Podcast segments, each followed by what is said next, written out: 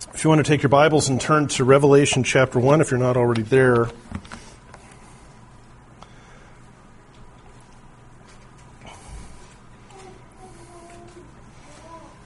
Father, we come to your word knowing that it's true and knowing that it's living and active and powerful. Knowing that uh, what, what we read here today was really specifically given for your church, it was given to us. So we ask that you would open our ears and open our eyes, grant us faith, help us to understand, help us to embrace what we see, and to find hope in these words. We thank you in Jesus' holy name. Amen. Last week we, we started looking at the book of Revelation.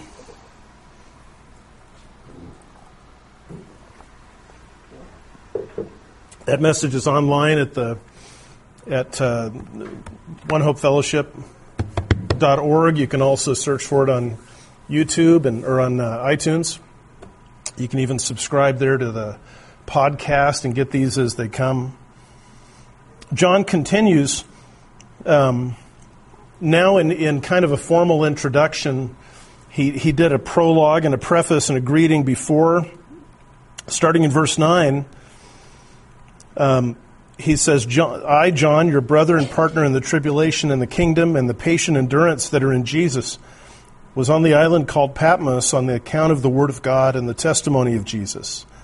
I was in the Spirit on the Lord's day, and I heard behind me a loud voice like a trumpet, saying, Write what you see in a book, and send it to the seven churches, to Ephesus, and to Smyrna, and to Pergamum, and to Thyatira, and to Sardis, and to Philadelphia and to Laodicea.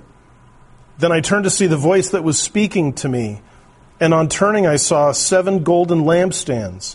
And in the midst of the lampstands, one like a son of man, clothed with a long robe and with a golden sash around his chest. The hairs of his head were white, like white wool, like snow. His eyes were like a flame of fire. His feet were like burnished bronze refined in a furnace and his voice was like the roar of many waters. In his right hand he held seven stars. From his mouth came a sharp two edged sword, and his face was like the sun, shining in full strength. When I saw him, I fell at his feet as though dead. But he laid his right hand on me, saying, Fear not, I am the first and the last and the living one. I died, and behold, I am alive forevermore, and I have the keys of death and Hades. Write therefore the things that you have seen, those that are, and those that are to take place after this. As for the mystery of the seven stars that you saw in my right hand, and the seven golden lampstands, the seven stars are the angels of the seven churches, and the seven lampstands are the seven churches. So John begins by giving us a, a, picture of himself. He doesn't emphasize his office as an apostle. He doesn't say John, an apostle of Jesus Christ by the will of God, like Paul does many times. He doesn't even say John, an elder, as he does in 2 John and, and 3 John. He says, John, your brother. He's, he's receiving this as a believer. He's standing in our place, uh, almost representing us as he receive, receives this. He, um, he, he shares some things in common with us. He calls himself our partner. Um, our partner there basically means that we're, we're sharing something with him equally. That's the sense of the word. What is it that we share? It's important that we understand this. He's our partner in tribulation. He's our partner in the kingdom. and he's our partner in the patient endurance that are in Jesus. Let's see, where am I at? Um, Jesus made a promise to us in John 16. It's a promise a lot of people don't want to claim. These things I have said to you, he says that in me you may have peace. In the world you will have tribulation. That's the promise. But take heart, I have overcome the world. Uh, now, just kind of stepping and just thinking about this for a moment, not only is it amazing how many people don't want to claim this promise, But their whole doctrine's built around saying that Jesus didn't mean this, that we're not supposed to have tribulation, that if we have tribulation, somehow Satan has taken over. He promises that we're going to have tribulation. He knows that we're going to have tribulation. And John says, look, this is, this is what we've got. He wasn't spared because he was an apostle. In fact, he suffered more probably because he was an apostle. He says, I, I, was on the island of Patmos on account of the word of God and the testimony of Jesus. So, on account of teaching the scriptures and preaching the gospel, John's been imprisoned. He wasn't spared because of being an apostle. Rather, he shares in the tribulation that we all have. There's a certain amount of suffering and tribulation that we endure simply because this is a, a, a fallen world, it's a dead world. But there's also tribulation that comes specifically against the people of God. We have a spiritual enemy who is seeking our destruction all the time. He has people in the world who are seeking our destruction all the time. He is making constant attempts to infiltrate the church. The, the church from the very beginning has had to deal with false teachers and false doctrines. It's a non-stop issue. We'll even see as we move into the next seven weeks, as we look at the seven churches, the issues that they faced, including uh, include false teachers and false doctrines and legalism and and uh, all sorts of issues that bring about suffering. And John says, I'm right there with you. I am right there with you. So as we go through what we go through, as we look at whatever is going to happen in our election, as we look at whatever happens in the United States in the decade to come, uh, in, in the, the lives of my children and my grandchildren, we know that John has been there. We know that he's experienced this. And he says, You're going to have tribulation. I'm there with you. We all suffered it.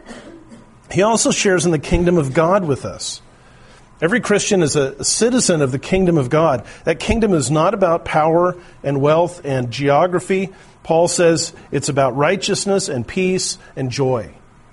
The kingdom of God is about righteousness. We can forget that but it's about peace, too. It's about the peace we have with God through what Jesus did. And it's about the joy we have because of the Word of God and because of the Spirit of God filling us with, with joy as we serve the Lord. Now, keep this in mind now. We've got this picture where John says, Look, I'm a partner with you in trouble. The Savior said in this world you're going to have trouble, and we've got it. We're experiencing it. I'm experiencing it right now, he says.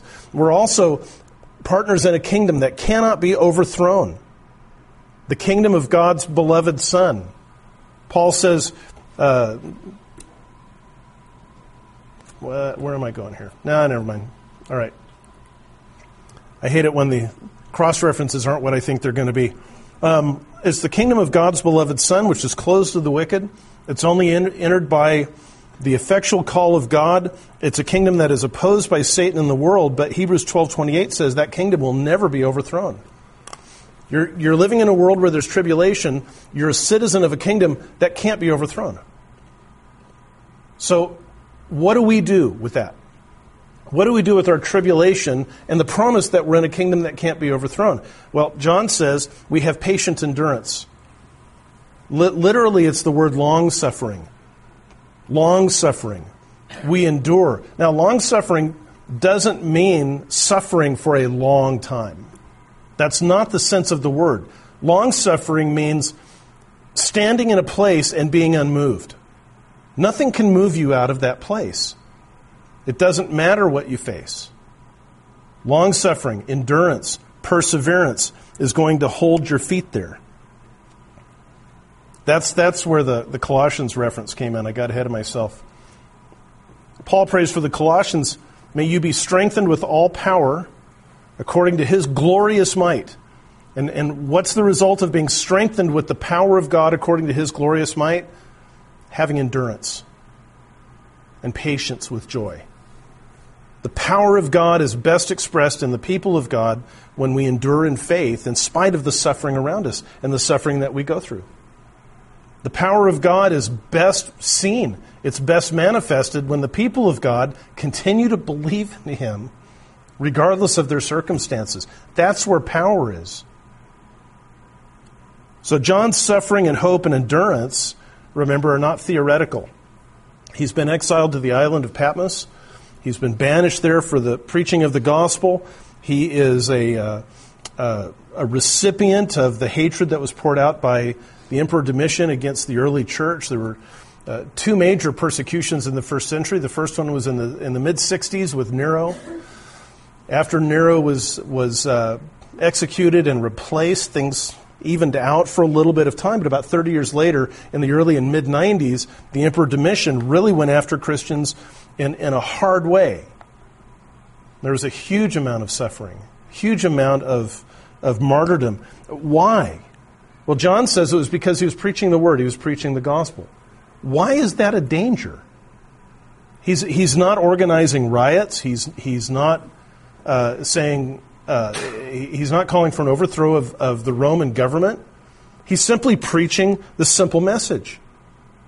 Why is the hatred there? Well, I think that the hatred is there because the Word of God says there's one God. And that one God rules over all the earth. He'll bring judgment against the wicked. He'll save those with whom he is pleased to save only on his terms. And when he saves, he actually brings transformation. He changes people. And he does what all the powers of Roman, Roman government could not do. He does what all the powers of the North Korean government could not do, or the government in Laos, or the American government and the American military. He actually changes people so that their behavior changes, not because they've gone through a program, not because they've learned some technique, but because they're becoming new on the inside. He actually transforms sinners into saints. He does what no government on earth can do. And then he says, I'll hold those, those governments accountable. Now, the church wasn't going to hold those governments accountable, but they're proclaiming a message that said, ignore Caesar. He's not your Lord. And so that was the, that, that was the end, and that's when persecution really came in a serious way. We're going to see that happening now. We're going to see that happening now. There's already a move. I think it's in, uh, uh, uh, it's either in Massachusetts or New Hampshire where churches are, are going to be banned starting October 1st, I think, churches are going to be banned from saying homosexuality is a sin. It's not going to stand before the Supreme Court, I don't think. But eventually, we're going to get to that point where they're going to figure out how to do it. And hopefully, nobody's listening to this tape because I'll tell you exactly how they can do it. First of all, they define preaching that homosexuality is a sin as a hate crime. And then they say no hate crime can be recognized, no group promoting hate crimes can be, can be recognized as a legitimate church. There will be a lot of churches that agree with homosexuality that are very happy with it, that agree with the various sins and the perversions of our, of our society. If we simply stand up and say, uh, what, what John says in verse 7 Behold, he is coming with the clouds, and every eye will see him, even those who pierced him. If we say that Jesus is coming back, with judgment and with salvation. And, and we plead with you, we beg you, as the Apostle Paul did, be reconciled to God. That's, that's going to be hate speech. It's actually very easy.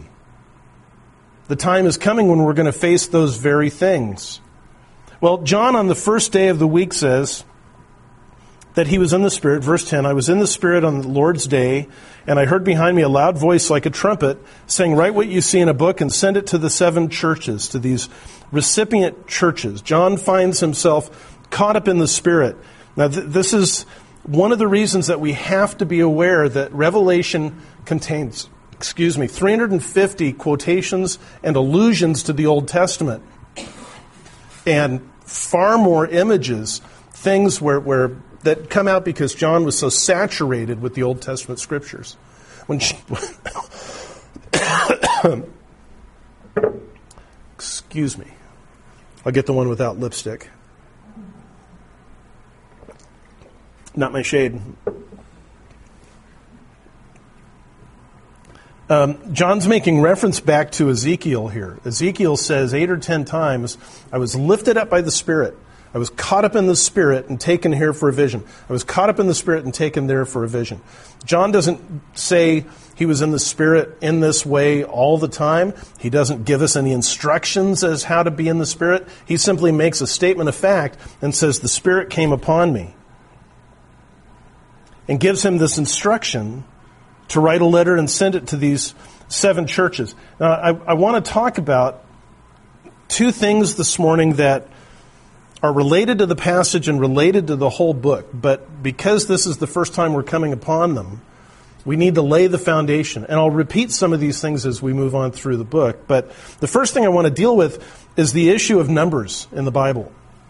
There is a, a philosophical approach to the Bible called numerology that says that every number in the Bible has a specific meaning all the time. And that's not biblically sound. It doesn't make sense. Not every number is significant all the time. But Scripture is clear that certain numbers, especially when they're repeated, have significance. We, we, just a few weeks ago, we talked about the number 40.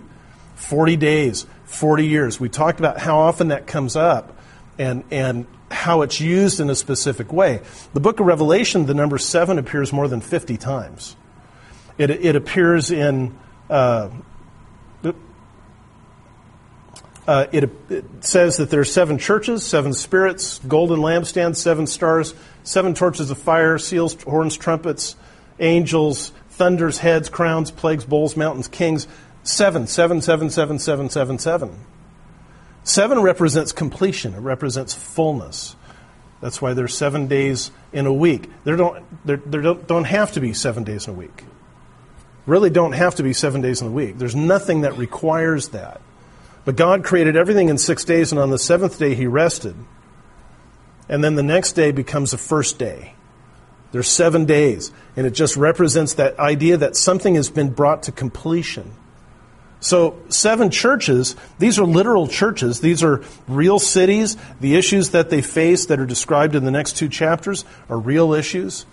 Uh, there, there's even some uh, cultural and archaeological statements that are made that, that hopefully we'll be able to talk about. But beyond that, the seven here really says this is being written to the entire church throughout time. This is being given to all the church. Not that the church exists in seven different periods of time or over the last 2,000 years or until the end, the, the church looks seven different ways. That's really a short sighted way of understanding the church. We might say that, that the church in the United States now is approaching uh, the church of Laodicea, which was almost comatose, just in a terrible shape. But there are churches in, in Africa and in Asia that are like the church in Smyrna, which is right on faithful and suffering greatly. No rebuke for those churches. I think the reality is, is, is that at any given time, in any given area, you're going to find uh, these seven and a mixture of these seven churches. You're going to find churches like the church at Ephesus that was doctrinally correct and was on the, on the lookout for false doctrine, but had forgotten its love for the Lord Jesus. You're going to find the church in Smyrna that was suffering. You're going to find those other representations there. So, what Jesus gives us uh, in those seven letters is, is meant for us today. It's not simply something that's being said to them. And we need to be careful to think about that. So, seven represents fullness or completion. What's interesting is John says, I turned to see the voice that was speaking to me, and on turning I saw seven golden lampstands, and in the midst of the lampstands, one like a son of man. And we already saw in verse 20 that the lampstands are the seven churches. So let, let me point out a couple of things here. First of all, a lampstand is not a lamp. A lampstand is a like a menorah. And, and there are cups or bowls, or sometimes there was a ledge with holes punched in it, and they used oil lamps. And there might be there might be seven or ten. There were seven in the menorah in the temple, but there might be twenty or thirty or forty oil lamps sitting on this lampstand. So the church in Ephesus is a lampstand. Now Jesus says we're the light of the world. Nobody lights a lamp and then puts it under a bushel basket. They light a lamp and they, they put it out in the open so it can give light to everybody in the house. So here's, here's what I think is going on. I think that even in this time, there's a recognition that within the city of Ephesus, within the church in Ephesus, there are going to be multiple lamps, plural, on that single lamp stand. All of the believers in Ephesus aren't necessarily gathering in one place.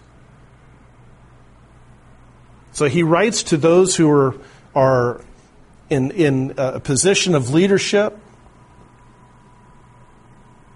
within those cities. I turned to see the voice that was speaking to me, and on turning, I saw seven golden lampstands, and in the midst of the lampstands, one like the Son of Man. We've got this revelation of Jesus. And it's a vision. It's the first vision that we encounter in, in the book of Revelation. Now, part of it doesn't, doesn't look like a vision because he's wearing a robe. We would expect uh, within the culture of that day, a robe is normal. He's wearing a golden sash, again, not, not abnormal. The Levitical priests were to wear a sash that, that was tied. Uh, they were to wear robes. But, uh, and, and even the white hair isn't outlandish. You could think to take that literally. But his eyes are like a flame of fire. His feet are like burnished bronze refined in a furnace. The, the sense of the language there is molten metal that's been cleansed. Uh, at the time, I'm not sure what they do today. Justin would know actually what they do today. You were at Nucor for a week or two. But at the time, they would take uh, molten metal. Uh, it could be bronze, it could be copper, it could be brass. The word is not distinctive there they would melt it, and the impurities would rise to the top, and they'd scrape off the impurities. They'd keep melting it, and they'd keep scraping off the impurities until the surface of it was like glass. Now, I got to tour Nucor one time, and I, I got to see something of the furnace area, which is brilliant white. I never got to see a pore, but I know that molten metal is, is glaring, painfully bright yellow, orange, red. It's just this this amazing substance. And that's what we're being told. We're not being told that Jesus' feet are like a bronze statue that's been polished. We're not being told he's got a good tan. We're being told that his feet are, are, are flaming and, are, and are, are looking in this pure, purified, molten metal. We see that his voice was like the roar of many waters. That's a reference, by the way, back to Joel chapter 3. In his right hand he holds seven stars. In his mouth comes a sharp two edged sword. His face is like the sun shining in full, in full strength. This is not seeing Jesus as he is after his resurrection. This is a vision of who Jesus is. Now, how do we understand visions in, in this sense? What do we do when we encounter visions in the book of Revelation or in, in Scripture as a whole? Let me give you the, the two things that I do, or three things that I do as, as, I, as I recognize them, unpack them, try to understand them, and then, and then teach them. The, the first thing is to recognize that while not every element of a vision is literally true or is literally literal, it's not literally literal, Every element of a vision points to some literal reality. So Jesus is dressed in a robe, he's got the sash, white hair. Sure, that could be just literally true. But the eyes as a flame of fire, feet of molten metal, uh, holding right stars in his right hand. Th- th- there's a truth behind those elements. In order for us to understand that, we've got to go back to the Word of God. That's the, the second point here. We've got to go back to the Word of God. It doesn't matter what you think the robe represents. It doesn't matter what I think the robe rep- represents. You go into any different culture and ask, what does a robe mean to you? And you're going to get different answers. The Lord didn't intend for us to interpret the Scripture according to our culture. He inter- intended for it to interpret the Scripture according to the Scripture. The Scripture becomes our culture. You ask me what a robe means to me, and it means bedtime. That's what a robe means but a robe for John's time as he was writing to these people, and, and as we know, the uh, uh, what he sees throughout this book is saturated with Old Testament truth. We know that the robe points to priests and kings. A long robe pro- points to priests and kings. The sash points to the priests. In Leviticus 16:4, it talks about uh, tying the sash around the waist of the priest. So we, we've got to go back to the Old Testament scriptures to see what's being said. Sometimes the New Testament scriptures, the sword coming out of his mouth, two-edged sword in his mouth is a reference to Hebrews 4:12. The word of God is living and active and sharper than any two-edged sword. Third thing then that we need to do, we, we, recognize that while not every element of a vision is to be taken literally, every element represents literal truth. We have to go back to the Old Testament to see what is going on, and sometimes the New Testament, but mainly the Old Testament passages. And third, we have to understand that the elements of a vision work together. They work together. Um, if I if I got out ingredients, if I got out a few cups of flour and baking powder and two or three eggs and some vanilla and uh, some salt um, and other stuff to make a cake, I don't know how to make a cake. If I got out all those ingredients and just put them up here and started eating the ingredients, am I eating a cake? No. I mean, I could just be up here spooning down flour but it's, it's not a cake. What do you have to do to have a cake? You have to take all of those appropriate ingredients. They're all right. They're, they're the right ingredients. You have to mix them. The only way to really understand what's going on in a vision is once we've identified those elements and sought to understand them from a, from a biblical point of view, then we have to join them together into a single piece. We've got to kind of bake the cake.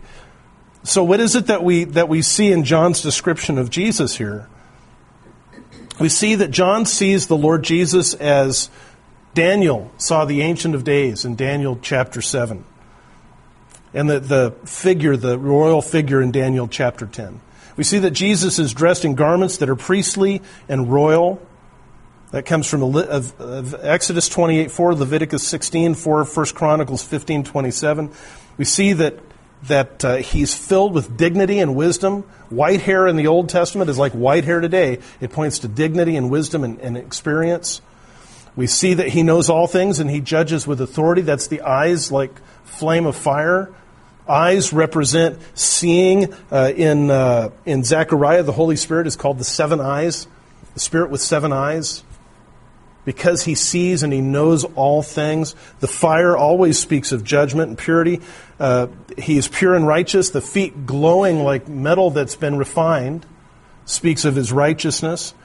His voice is like the roar of many waters, so he's bringing judgment for the wicked and rescue for the righteous, looking back to Joel chapter 3. He's in control of the churches. The seven stars are in his hand, and he's in the midst of the seven golden lampstands. We see he, he delivers to us the very Word of God. He's not under the Word of God, he is the Word of God. So John sees Jesus Christ. Let me bring it down even more. John sees Jesus Christ, our high priest and the King of kings, filled with power, holiness, and glory. Got that? What does John do now? When I saw him, I fell at his feet, though dead. He fell at his feet like he was dead, overwhelmed by what he saw.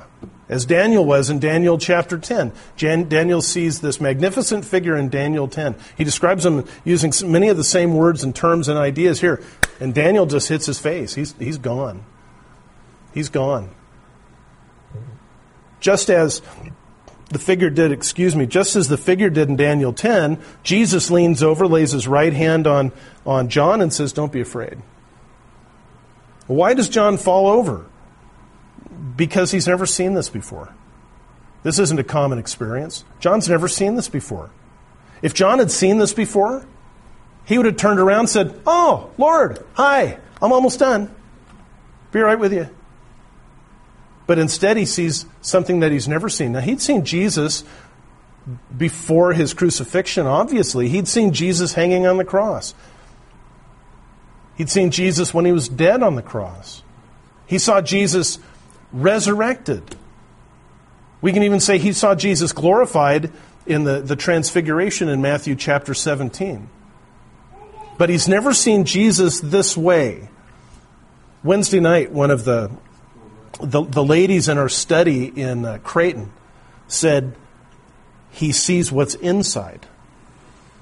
And I said, Yeah, that's exactly right. Jesus takes his characteristics and he, makes, he gives them physical form so that John can comprehend those physical, those, those spiritual inner characteristics. In that authority, in that role, Jesus identifies himself as, as the Savior. I am the first and the last and the living one. I died, and behold, I am alive forevermore. I have the keys of death and Hades. So Jesus is God in human flesh. I am the first and the last and the living one. Jesus is the one who died for us and was raised from the dead. It's right there. Jesus is, is the one not only in control of life because he died and rose again, but in control of death and Hades itself. It's so important for John to know as he's living in exile, having been made the object of persecution. It's so important for the church to know that as, as suffering comes, as struggle comes, the Lord Jesus is God in human flesh, the Savior who died for us and was raised from the dead, and the one who actually controls death and Hades. The worse the suffering is, the more we need to know that our God is in control of, of everything. It's not that Satan is in control of death and Hades. Jesus has the keys. Satan doesn't have those. Jesus uses Satan as an instrument. He uses Satan surgically, as he does in the book of Job. You look, read the book of Job and see how, how the Lord God uses Satan against his will. He tempts him. He tempts Satan. Have you considered my servant Job? Satan says, Well, yeah, he only worships you because you've made him rich. And God says, Take away everything he's got. God knows what Job's going to do because God's going to sustain him. And in the process of that book, Job learns that God is everything. He is everything in everything. Job is nothing. Lord, you're the great one. You're the creator. You're the one who can do all things. You're the one who knows all things. In that authority, John is told again, write what you have seen. And then Jesus explains the stars and the lampstands. so, where are we at for time? Oh, we're doing good. It's only been 35 minutes. All right. There are three significant things that we see here. We see Jesus' relationship to his church. He's in the midst of those lampstands. He's in the midst of those lampstands. He is with his church. He is with his people. He is with his people. There's no need to invite him. There's no need to invite him. Jesus says in Matthew 18, Where two or three are gathered in my name, there I am among them. I've been in churches where, where people would step up to a microphone at some point and invite God, like that's necessary. He's there. He beat us there. He was there before we got there. We don't have to invite him, He invites us. We don't need to invite him anywhere. He's keeping that promise right at the minute John sees him. John sees him in the midst of these lampstands. Now, the church in Smyrna, it's the shortest letter in there. Jesus says to them, I know your tribulation and your poverty and the slander of those who say that they're Jews and are not, but are a synagogue of Satan. Don't fear what you're about to suffer. You're going to suffer a little while. Be faithful unto death, and I will give you the crown of life. It's a faithful church, and they're, suffer- they're suffering intensely, and it's going to get worse for a brief time. To the church of, of Sardis, though, and the church of Laodicea, to Sardis, he says, You have the reputation of, of being alive, but you're dead. He says to the church in Laodicea, um, I'm going to spit you out of your mouth. You say, I'm rich, prosperous, I've need nothing. You don't realize that you're wretched, pitiable, poor, blind, and naked. And John doesn't say Jesus is closer to the church in Smyrna than he was to the church in Laodicea. He's among the seven lampstands. Whether they're suffering or content, whether they're wonderfully, beautifully faithful or comatose. He is among his people. We don't have to worry about that. We don't have to fear him not being with us. We also see Jesus' ongoing ministry. That's in that picture of him as a, as a priest and as a king. There's a, a wonderful statement in Hebrews 7 the former priests were many in number because they were prevented by death from continuing in office, but Jesus holds his priesthood permanently because he continues forever. So he is able to save to the uttermost those who draw near to God through him, since he always lives to make intercession for them. There's, there's five places here where it tells us why we don't need a human priest. He holds his priesthood permanently. He'll never die. He doesn't need a, he doesn't need a replacement. He doesn't need a successor. He continues forever. He's eternal in this. Notice, he is able to save. He is able to save. I'm not able to save. I can't save me. I certainly can't save you. I'm not able. You're not able. You're not able. She's not able. But he is able to save. If he's able to save, we don't need anybody else. He's able to get it done. He's able to save to the uttermost, which means he leaves nothing undone. He leaves nothing undone. My, my brother drives a, a milk truck in California. He's not a milkman. I don't mean that. He goes to dairies and he picks up raw milk and then takes it to the co op. And uh, I think he told me that they clean the truck every 24 hours. They don't clean it every load, but they clean it every once a day. They steam clean the inside of this truck. And the, the milk is one of the more difficult things to transport because it's it's uh, it, it's uh, organic. Um, and it, this is just raw. I'm sure that they filter it, but this is just raw milk. It's not pasteurized or anything you want to minimize surfaces inside the tank that could allow bacteria to grow. So it's just a big balloon. Where other trucks, oil trucks and gas trucks, will have compartments and baffles to keep sloshing around to a minimum. They don't do that with a milk truck. But can you imagine having to climb down? There, there are two guys, he said, who climb down into that wearing masks and using steam, and they have to clean out every single inch of that. They have to get every bit of, of the previous day's milk out of there before they allow any more to be loaded in. Can you imagine having to do that? Now, do you think your heart and your soul is this really smooth, perfect, perfectly shaped balloon? Or, or is, is it filled with nooks and crannies and cracks and crevices? Those little places where sin can hide and can conceal itself. And He's able to save to the uttermost. He's able to get into every little crevice and crack of your heart and deal with the sin that's there. He's not going to he's not going to step by and go, "Oh, I missed that. Look at that. I didn't even see that crack." We don't have to worry about it. He's able to save to the uttermost, and he always lives to make intercession for them. So we don't need any other priest.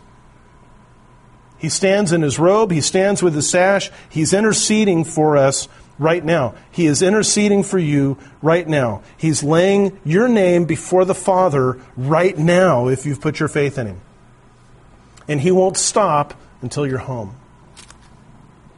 He won't stop until you're home. Why am I so confident in the security of the believer? Because I'm confident in the Savior. I'm not confident in me. If I have to hang on to Him, I'm done. I don't have to hang on to Him, He hangs on to me. He's praying me home right now. He's praying you home right now. Finally, we see Jesus' authority in the church.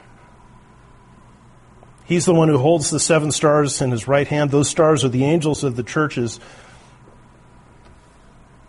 The, uh, it's really interesting when you, when you look at, at a commentary on Matthew, say, and uh, the feeding of the 5,000, you might find two or three different theories about what happened there.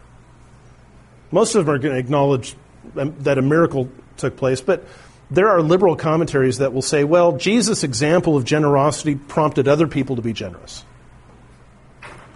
Um, you look at an Old Testament commentary on Jonah. We just looked at Jonah and uh, the great fish that God prepared. The commentaries will have two or three, maybe different ideas about what that fish might have been, or how all of that worked, or what it signified. There are probably a dozen different guesses at what the angel is, the angels of the churches. I think the best guess is the simplest guess. We don't take the word angel as a spiritual term. We take it as it's meant in the original language, which is messenger. These are the messengers of the churches. These are the pastors and the elders of the churches. Why would I say that? Because John is supposed to write a physical letter. Is he supposed to mail the physical letter to heaven? where the angel is. There, there are others. I got to tell you, my favorite theory is that every church has a spiritual reflection in the heavenly places, and that's the angel. Like, where do you even get that stuff? Anyway, he holds, he holds me in his hand. He holds the leaders of the church and the elders of the church in his hand. He held his apostles while they were alive. He holds them in his hand. One day I will give an account to the Lord for what I taught and how I taught, whether I was faithful in, in teaching the word. That's the primary issue that I'm, I'm called to do.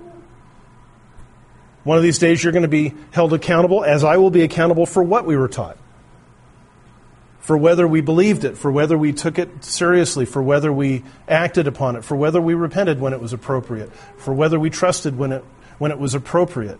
Uh, being held accountable is not the same as saying we go to hell if we don't meet some minimum standard.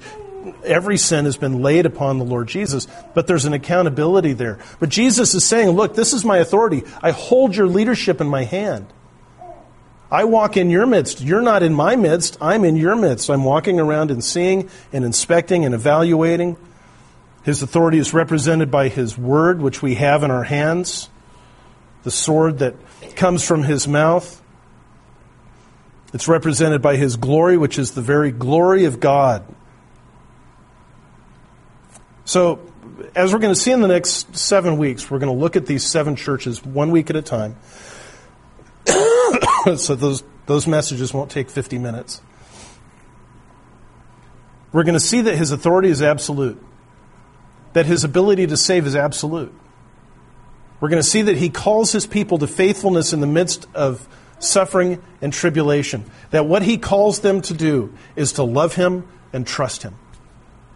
He wants us to be biblically accurate. He makes that clear. He wants us to be faithful. He wants us to be righteous in our behavior. But it comes down to do we trust Him? And do we hang on to that faith in the midst of the, the suffering that we go through? Now, if you don't take anything else away today, I, I do want you to take this. The book of Revelation doesn't begin in the future. There's a lot in the, in the book of Revelation that deals with the future, obviously. But the book of Revelation begins today. It begins with, with my relationship with Christ and Justin's relationship with Christ and Ellen's relationship with Christ. It begins with whether or not we will stand in faith on what he has said and what he has promised to do, and whether or not we will not be moved when challenges come, when suffering comes, when tribulation comes. That's when it begins. When, when John writes the, these seven letters to these churches, they're, they're 2,000 years, 1,900 years before those events. Whenever those events take place, they're 1,900 years before we are. We haven't seen any of those future events of Revelation take place. But Jesus says, I want you to know what's coming so that you can be ready when it comes so that you can stand in faith and you can stand in confidence. So if, if you don't take anything away, take this away. We prepare for the suffering of the future by learning about the faithfulness of Christ today and standing in that. Father, we thank you for your word and for your love for us. We thank you, Lord, for the blessing of this book. That uh, it, it is not simply about events taking place in a distant future in some mysterious way. It's about today. It, it deeply seats us into today. Would you build our faith? Would you build our faithfulness and our obedience? Would you grant us wisdom? Would you knit us together, Lord? Grant us great love for you and great love for one another. We thank you, Lord, in Jesus' holy name. Amen. Amen.